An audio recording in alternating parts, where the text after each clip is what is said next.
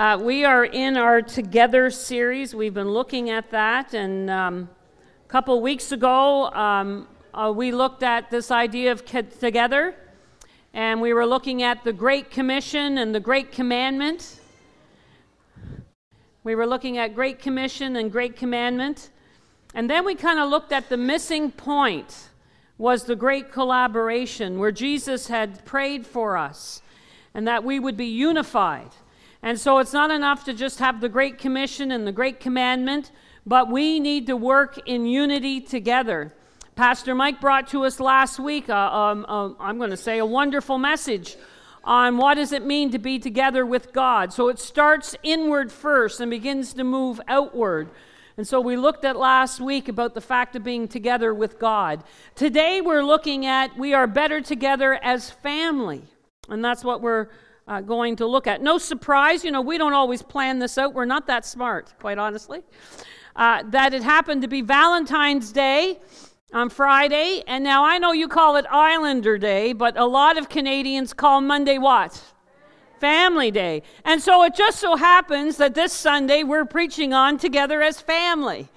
So God put that together. We didn't. We didn't plan that far ahead to think about it that way. And so, and I want to say too, with the babies, don't worry about it. We're family, right? Glad you're here. That's where you should be. So I always, Pastor Mike used to always say, it's just little birds chirping, not to worry about it. And so we are family, and so here we are together. And, and the truth of it is, I don't know if you can see all that fine print, but the point is, some families are a collection, unfortunately, of brokenness, pain, divorce, abuse, alcoholism, drugs, suicide, loss, abandonment, rejection, and the list can go on and on. And so, um, my own personal uh, struggle with my family was my mom was a single mom. So I know what that is like to be raised in a home that has suffered through divorce. And I was just a young toddler when my mom and dad got divorced. My mom tried to get back with my father. When she got back with him, they tried to make the marriage work. It didn't, it dissolved, and now she was pregnant with my baby brother. And so now she was a single mom with two kids to raise. I could go into the stories, but, but I won't this morning. The fact is, I know what that is like. I also know the fact that, that uh, when I was at the age of 11, just turning 12, my mom remarried my stepfather. And so I have a, had a stepfather, and I still have step siblings that are older than myself. And I know what it's like to be part of a blended family. I've been around that. And I'm going to say something, and I'm not saying it in any way to promote that lifestyle, but Pastor Mike and I lived together before we got married when we were outside of Christ. So I know what it's like to be in a common law relationship. So I've kind of experienced almost all of it. But praise God for His grace. Praise God for his transformation. Praise God that he got hold of me. And despite going through all of that, that I want to encourage you this morning that despite we're talking about family, together as a family, no matter what walk of life, no matter what you've been through or what you're going through, God understands and is reaching out to you this morning. And so I realized that I had been through that. And you know, I give God the praise this morning for His grace and for His help and helping myself, even as Pastor Mike and I tried to uh, live a life together before Christ as a married family, a married couple and family, but then to have Christ come into our home and the difference that He made in our relationship and our family life. But some do get to grow up in a home where both parents loved each other. Some people do get to grow up in a home where both parents loved each other and loved God. Amen to it. If that's been your experience, you should celebrate it. Some people have gotten to grow up in a home where siblings, yeah, they quarrel and fight and pick on each other, but they know what it is to love each other and they know what it is to love God. That is, that is our desire for all families. This week, we're looking at what does it mean to love others in particular, our family. And God knows our families are better together. That's His plan. That's His, you know, Pastor Mike was talking about mercy and grace. There is mercy and grace for everyone, for no matter what situation you find yourself in. But it is better together. And our passage of Scripture is a familiar passage. Jesus replied, Love the Lord your God with all your heart and with all your soul and with all your mind. This is the first and greatest commandment. And the second is like it love your neighbor as yourself. All the law and the prophets hang on these two commandments. Father, we pray today now that as we look at this familiar passage, that you would help us to glean from it, that you would help us not just to listen but to hear what the Holy Spirit is saying to each one of us individually and what you are saying to us corporately as the Elmsdale Church of the Nazarene. Thank you for everyone that is gathered here today. I don't believe it is by coincidence that they are here this Sunday. I believe it's a divine appointment with God. And so now, Holy Spirit, we ask that you would do with this words that I am trying to share that you would take it. How you do that, I do not understand. But take my words and use them for the furthering of your kingdom right here, we pray. In Jesus' name, amen and amen. We see in this passage that Jesus was asked by the Jewish leaders uh, uh after having 613 commandments of the law that they were trying to fulfill all the time. Can you imagine getting up in the morning and reading 613 commandments that you are supposed to fulfill today? Praise God for Jesus. Praise God for grace. And so they're trying to entrap Jesus. They always try to entrap him with these questions. And so Jesus sits, you know, often he answered a question with a question, but in this situation, he actually answers them and he says he sums up the 613 into two two commandments to love God and love others. Right there, it's been hanging on the wall. Love God and love others. That's what it should be. Now, you know what's interesting is uh, Jesus is the one who literally fulfills these commandments. In the fact of his arrest and trial and crucifixion, he fulfilled what it looks like to fully love God and to obey him. And what he showed when I love that song says, it was written in red. I love you, I love you. It was written in red. When Jesus was crucified, he showed us what it meant and what it looked like to love others, to be willing to lay our lives down for others. And so the Jews that were listening to Jesus, we don't hear anywhere that they didn't agree with Jesus when he narrowed it down to these two. Here's the bigger question we can know it, it's another thing to live it. Maybe we would be willing to admit this morning that we don't always love God the way we should. Maybe we would be willing to be honest enough today to admit that we really don't always love each other, family forever, that we don't really love each other the way we should. Somebody wisely said, These are not orders to be obeyed in your own strength. You will not be able to do it. But it is an invitation and the promises of a new life together in Christ Jesus. That when God gets hold of our heart, when God gets hold of our lives, we begin to delight in loving God and we begin to delight in loving each other. I hope you do. I pray you do. That's the work of the Holy Spirit in our hearts and lives. And so I've said this often. You can look at the sample of the cross. The loving God, which Pastor Mike did last week, is the vertical. And the loving of each other is the horizontal. The cross even symbolizes that. And so when Jesus says, live the cruciform life, the crucified life, it is loving God and loving each other. It sounds so simple. Man has complicated it when you think about it. It is so simple. Love God and love others. That is our calling. That is what Jesus exemplified. That is what the cross has done for us. Now, I want to say something before we go on about family today. Hear me right. Even though we're concentrating on family, I want you to hear that singles are complete in Christ. You don't need to have a spouse on your arm to complete you. You are complete in Christ Jesus, just the way you are. I also want to say before we move on that there are many forms of family. That there are single parents, there are blended families, there are all kinds of families, and they all come under the lordship of God and are loved by God. And God can work in any situation. We have said that. But today we are stopping for a moment and we're looking at what does it mean to be a family of God. I love what somebody said that family is mission critical. You want to fulfill the mission of God, and it's great to go over there and fulfill the mission, but the mission needs to be fulfilled right here in your family, in your home. Love that statement. Our greatest contribution to the kingdom of God may not be something you do, but someone you raise. That's powerful. Jeff, Jeff and Sherry Surratt said, Your ministry is better when your family is best.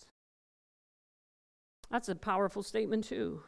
Your ministry is better when your family is best. I can confess today that we were under the old school that you just did everything for the church and everything for God at the expense of your own family. That is not biblical and that is not the way it should be. Because it starts first with your heart and life with God. But now the loving of others, there's no point going down the street and loving the neighbor there when you don't even love the ones in your same household. It is lived out and practiced at home in your own household before we can share the mission with anyone else. Here's another important statement. You're going to get lots of important statements today. this, we're not talking today about a family who has it all together. Any altogether families here today? No, not one hand went up. Did you notice that? Look around. Any altogether families here today? No. Because the truth of it is, none of us have it all together. None of us have it all together. No family is perfect. No family will ever be perfect. None of us have it all together. But here's the secret of today what we're looking at we can be a together family. Did you get that? We don't have it all together. That's why we need Jesus. That's why we need grace. That's why we need forgiveness. We don't have it all together, but we can be a together family. And so, how do we become a together family? What are some of the things we can do? And we're going to look at some four practical things today that we can do to be a together family, not to be an all together family, but a together family. These are some that they have found is what actually helps build a family unit into begin, becoming this together family. Believe it or not, I didn't have time to repeat all of this that I was looking at this week, but studies have shown this. Studies have shown this that a together family has these four factors. Some of you would say, Well, Pastor, I don't even have a family yet. But this is something you can be already thinking about for the future. Some of you would say, Well, Pastor, I've raised my family. Well, then you can be praying for the young families around you and the ones within your own family. There is different ways how this can affect all of us. The first one, no surprise, God. A family of faith, a family centered around faith. The number one value correlated to creating a family of warmth and togetherness is faith. Just a little story. After the dedication of his baby brother in church, little Johnny sobbed all the way home in the back seat of the car. His father asked him three times, What was wrong? Finally, the boy replied, That pastor said he wanted us to be brought up in a Christian home and I want to stay with you guys.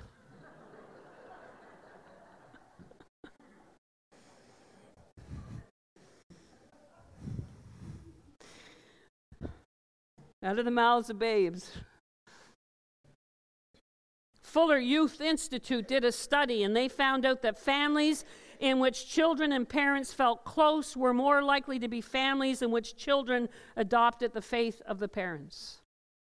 We live in a day where faith is a very small, minute part of our culture and our world, but studies have proven that faith at the center of a home can make all the difference in that together family. We must value our faith in God. Therefore, we should not expect our children to get come to a place where they no longer need to attend church. We should be ones who say, No, church is the center of our family life. Faith is the center of our family life. You need to experience worship in God. Somebody wisely said, If you do not teach your children to worship God as the center of the universe, they think they're the center of the universe. I've met some kids who think they're the center of the universe. They're not too pleasant to be around. Brackton, we'll have a talk later, Brackton. right? They just think everything centers around them. No, you need to teach children the experience of worship that we worship a God, Father, Son, and Holy Spirit that is worthy of our praise and worship. And so we need to give our children opportunities to worship. They said the other part was we need to give our children opportunities to small group experience. It might be a Sunday school class, it might be a midweek program, but something where they can gather together with brothers and sisters in Christ at a small, young age. They need to understand and enjoy this sense of community. And like we saw the children today giving out, that wasn't planned either, but giving out the chocolates and the cards. Our children need to learn to serve. Not that you have to wait to become an adult to serve the body of Christ. Children want to serve. It's when they get older they say, Meh. You want me to do what? Children delight in serving. Just watch them. We've had those experiences this past church year of seeing the kids serve, and they've done amazing things in our church. That's so much so people in the community are talking about it because children need those opportunities to serve. And so faith has to be the center. If you're going to be a together family, that needs to be the center. And so all of this should not be optional. We've often said going to work, getting up in the morning is not optional if you want a paycheck. Uh, we don't usually make it optional unless there's a snowstorm for our kids to go to school. And so, why is it all of a sudden, when it comes to the things of faith, it's optional? It shouldn't be. It should be the center of our faith if we are going to be a together family. Here's another one. Pastor Mike didn't know uh, that some of the things he said today is similar in the call to worship in the psalm he used as this one. This is our role. Tell the coming generation the glorious deeds of the Lord and his might and the wonders that he has done. It is our responsibility to take our faith and pass it on to the next generation. And so we look at God as number one. Why did we jump to three? I maybe have the wrong number there. Actually, that should say two marriage, not three. Marriage.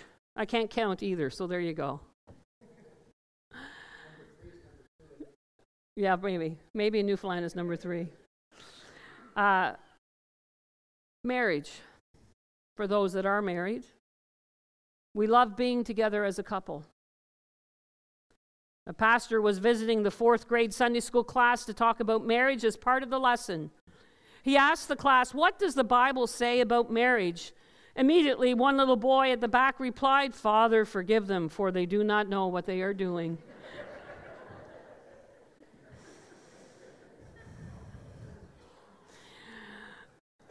you can't ask kids, I'll tell you, you get the, you'll get the answers. We've heard the statement that the most important thing a father can do for his children is love their mother. So important to say that also for the mother. It's, it's true for both. That it is that love for our spouse that is one of the greatest things we can do. I told you about my upbringing, and I've even shared in marriage prep that I had no tools in my toolbox. So I never saw a husband and wife interact together. I just didn't know. And so when I went to my toolbox, it was empty. God help Pastor Mike. We worked, we've worked through it. He had tools. I don't know if I liked his tools, but he had tools in his toolbox. And and you know, it's it's it's it's your children will this is serious stuff when you start to think about it. Your children will model your marriage in years to come the way that you that's that's what they have that's what they've seen And so it's important for us to realize if you want to do something very well for your children and grandchildren, it is to show them what a loving relationship between a man and a woman looks like. I've shared with a few that your spouse must come first in your home. Now, that's not always popular with people. But I believe that it's your spouse that you are going to be married to once the kids are grown and raised. And so it is your spouse that should come first in your relationship over your kids and your children's needs. I know Pastor Mike and I didn't have a lot of money and a lot of time, but sometimes we would just go to Timmy's and have a coffee together without the kids. We used to do date night up in Oakville. We provided date night on Friday nights. We did a VBS program and they let parents go off and have a night alone. There was a lot of them that had no support system around them. One time it was very funny because there was about seven or eight couples that dropped off their kids and they all came back and we said, "Well, where did you go? McDonald's?" and what did you do tonight? We went shopping at Walmart. And I went, "What?" And they said, You know what it's like to go to McDonald's without kids and what it's like to shop at Walmart without kids? It's just wonderful that you gave us this opportunity that we could do this. It's, it's so important that you invest in all of your child rearing years. It's so important that you put each other first and your family around you sees that you are that strong union that they have come from that. It brings a balance into the home. Now, here's the big question Do you love being together with your spouse? You should. Now, we're together all the time. I closed the door last night and worked in the craft room doing some quilting just to give us a bit of space. yeah. Checking in on me. How you doing? What you doing? what is the greatest challenge to loving being together? Well, some thought it's compatibility. Others think, well, maybe it's not very good communication skills. Maybe they thought it's about being both emotionally healthy. Now, all of those things are important, but the one thing that Dr. John Gottman distinguished the factor that keeps marriages together is this how to resolve conflict, how to resolve that conflict resolution in the home and in the marriage. That is the greatest challenge for marriages. Now, I had no tools in my toolbox. Told you that. So all of a sudden, I marry an Italian, a loud Italian, that the whole family's loud. When they talk on the phone, they scream at each other. Right? And I walk into this situation with no tools in my toolbox, and now he wants to have an argument with me, and guess where I run to? I used to run to the bedroom and lock the door. I didn't know how to deal with it. I didn't know what to do. I was like, this is not supposed to happen. This is not the fairy tale. This is not the king that came, the prince riding on a white horse to take me away and be happily ever after. I didn't know what to do. And so the interesting thing is, Pastor Mike came knocking on that door and he says, You come out here right now and we're going to have this discussion. And so I learned how to come out and deal with conflict. He says he wishes I had stayed in sometimes now behind the locked door. he said one of the worst things he ever did was call me out of that bedroom. but it is crucial and key that we learn as couples. And you know, it's true for anyone. Maybe you would say, Pastor, I'm not married, but I, I, I would think that you're going to have conflict in your life and you need to learn how to uh, resolve conflict in a healthy way. And so they said that in order to be a together family that they found this resolving of conflict was a key. Now, we've heard it often, we do it in marriage prep. 70% of conflict in marriages are on four topics. In-laws. Somebody joked, in-laws, in-laws, in-laws and in-laws. But in-laws, money, sex, and children. But here's the key. Ephesians 4:26 reminds us that in our anger we are not to sin. Not that it's wrong to have conflict, not that it's, it's, it's something sinful to be in conflict. The truth of it is, we are all different. You are attracted to someone opposite to you. You notice that? we say that opposites attract. So that means they think different than you, they act different than you, their family background is probably different than you. And so you can almost expect that there will be conflict. And there are times when we will get disappointed and hurt and angry. Nothing wrong with that. But we are not to allow it to turn to sin. That's the difference. That's what God is saying to us. I love this statement. I'm going to say it twice, and I think you need to listen to this statement. In my anger, with the help of the Holy Spirit, I will not give in to the urge to hurt my spouse or win an argument by saying or doing hurtful things. The truth of it is, this gift that God has given to you, called your spouse, your husband, your wife, is someone you're supposed to cherish, someone you're supposed to honor, someone you're supposed to respect. Do you remember saying those vows in front of the family and friends? That's what it's all about. And so I'll say it again in my anger, with the help of the Holy Spirit, I will not give into the urge to hurt my spouse or win an argument by saying or doing hurtful things. Conflict resolution is so important in marriages if we're going to be a family that is together, a together family. Then there is identity. That's the third factor.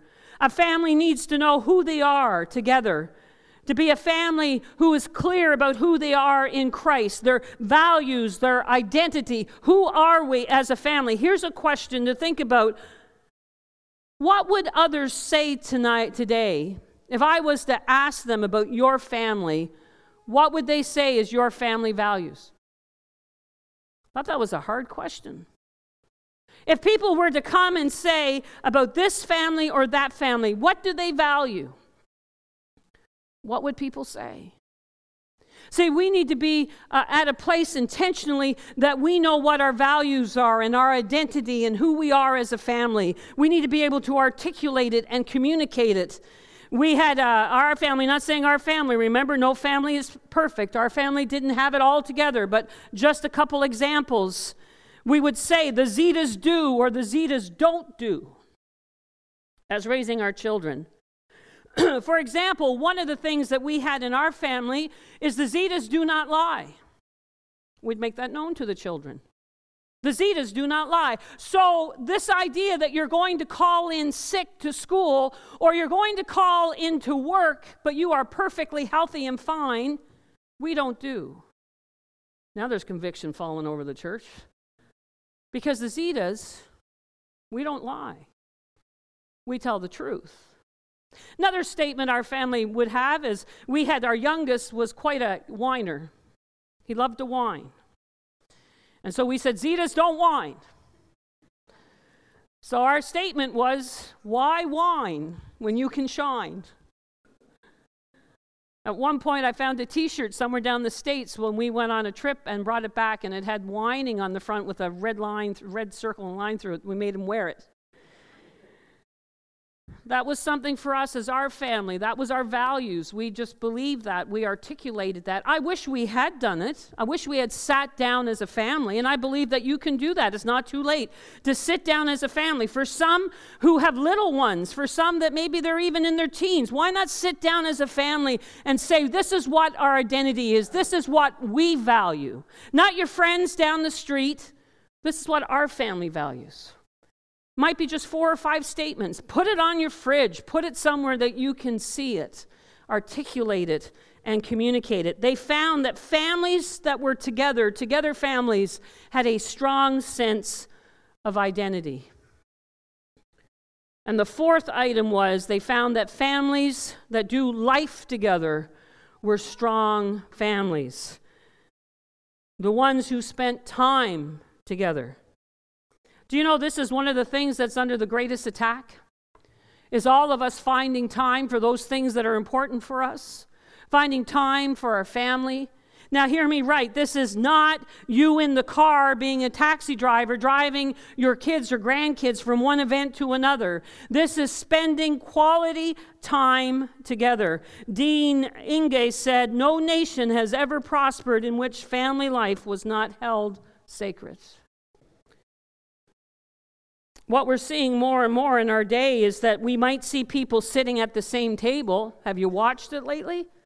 when you're out around in restaurants, but they're not together. There are people living under the same roof, but they're not together.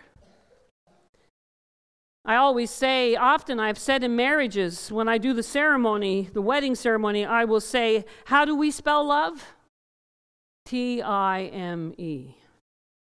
Because you spend time with those things and those individuals that you love. You want to be together. You spend time together, quality time. It might mean that your family is going to have to say yes to some things and no to some in order to have that quality time together. This is an important study. Studies have shown children who eat dinner with their families have larger vocabularies, better manners, higher self esteem, and more resilience. That's something. So, one of the best things you can do for your family is sit down at a table and eat a meal together. Sounds like it's been around a lot of years. We're so worried about tutoring and all these things because they have to succeed so well. And yet, science is saying that the best thing you can do for your children is sit at a table together.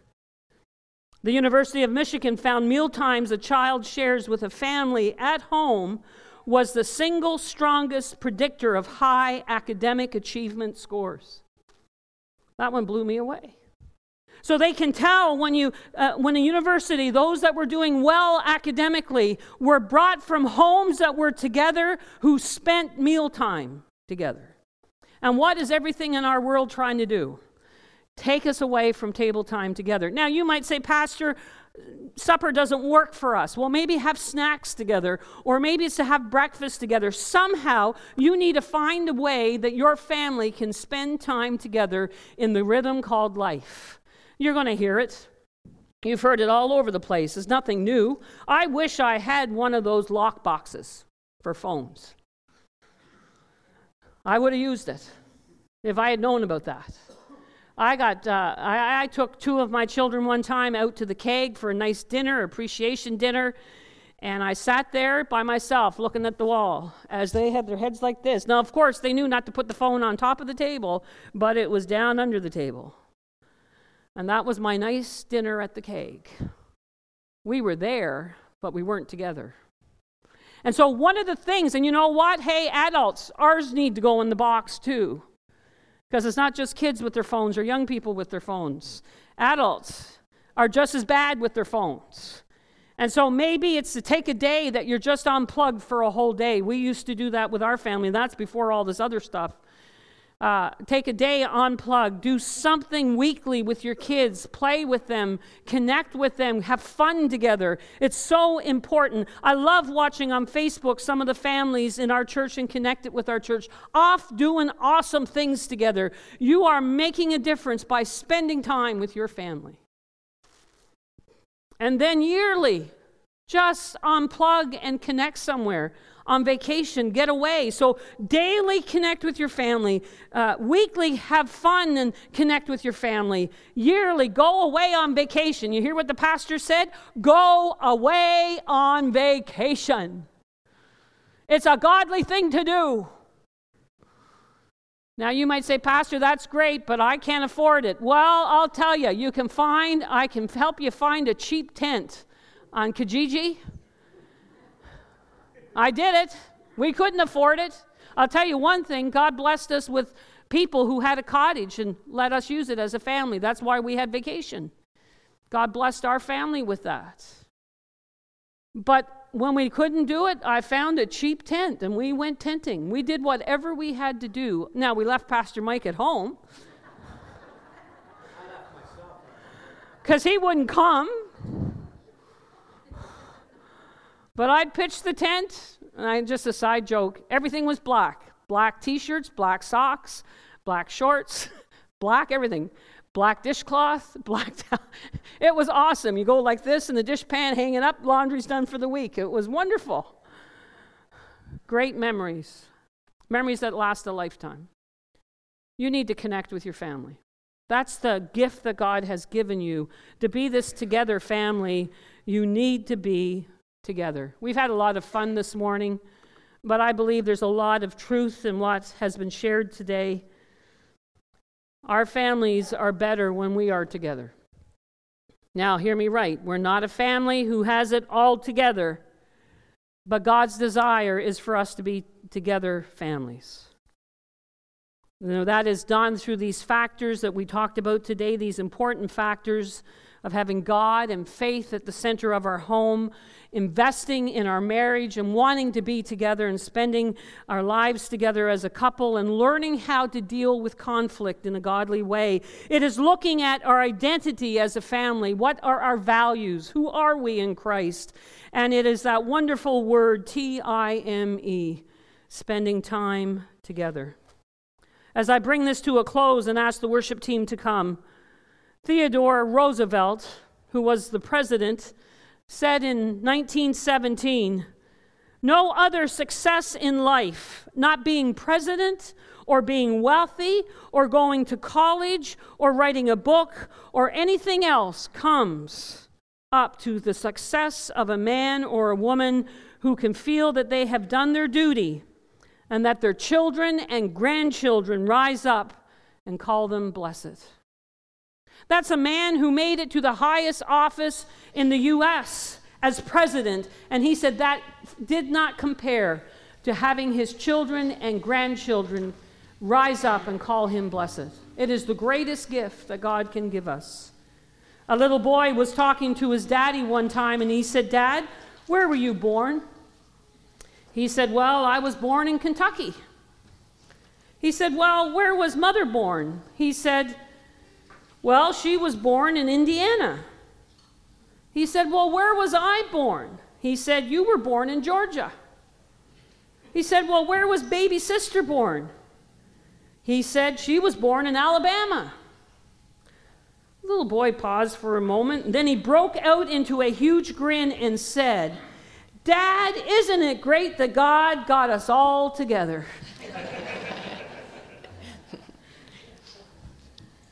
My friends, there's nothing like a family together. It is one of the greatest gifts that God has given all of us. And so, as you come and stand to your feet, and we sing this closing song, I am aware, as I shared right at the beginning, that your family is probably not perfect. I am aware this morning that there are people here that have not had the positive family experience. There are those that have uh, gone through the pain of divorce. There there are those that have been in homes that were not raised the way that God would have them be raised. I'm also aware today that just because you came to church today and you dressed and looked great doesn't mean that everything is so great at home. I'm also aware that marriages can love each other but still be struggling with the real life issues of today. And I realize we live in a day where raising children is not easy. Now, in the truth of all of this, we're not talking about you doing this in your own strength. We're talking about you releasing it to God and God giving you the power to do it His way. If God has called you to do something as a family, God can give you the empowerment to live it out. And so I'm going to challenge you as we sing this closing song. No one else needs to know what's going on in your situation, why you're coming forward. Maybe it's your desire that you're not even married yet and you want to make sure that you have a marriage that you do it God's way. I'm going to invite you to come and stand at the front of the church, not as a sign to me, but as a sign to Him that you are saying, I want, we have a good family, but I want to be a together family. And I want God's help to help us to do so. I, I, I have a good marriage, but I want a better marriage. Do you realize that God can do that? I've experienced it. Praise God. Hallelujah. And so, as we sing this closing song, I invite you to come. Ask God to come and empower you and help you. Some of you might just say, Pastor, I'm a grandparent. My heart's heavy for my grandchildren. Bring them to the Lord. Let us close this service and let's pray together. God bless you as you come.